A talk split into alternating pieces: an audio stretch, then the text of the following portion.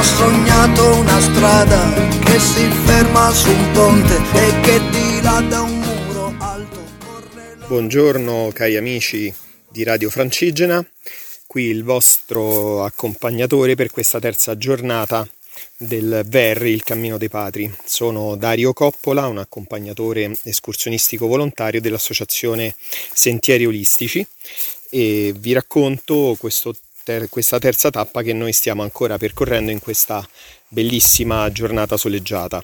La giornata di oggi si snoda su circa 17 km a partire dal Casale Calabresi dove ci siamo salutati ieri fino a raggiungere il piccolo borgo di Cartore all'interno del Parco regionale dei Monti della Duchessa, attraversando un territorio vasto ma molto piacevole grazie al fatto che quella tappa di oggi si snoda per appena 350 metri di dislivello in salita e poco di più in discesa. Attraversando dei fitti ma sempre facilmente attraversabili e bellissimi boschi di castagno arricchiti da molti alberi secolari impressionanti e eh, vasti campi ondulati e molto belli alla vista in questo momento lasciati a fienagione. Il percorso è particolarmente ombreggiato, quindi molto piacevole anche nella stagione più calda o in giornate torride come, come oggi.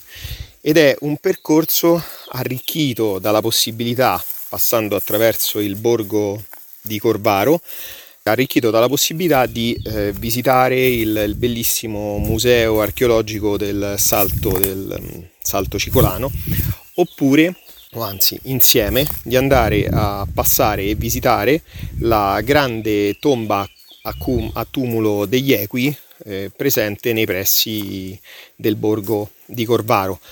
Tomba a tumulo particolarmente famosa, grande, che in questo mm, momento gli studi archeologici ci dicono raccogliere 250, più di 250 tombe a fossa, raccolte nell'arco dei secoli, dal IX secolo al II secolo a.C.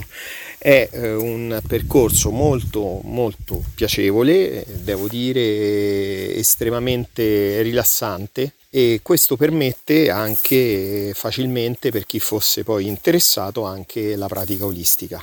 Allora, da questa terza tappa del Verri, il Cammino dei Padri, io vi saluto e vi rimando a domani con eh, il nostro intervento, il nostro racconto della quarta tappa. Buon cammino a tutti, ciao!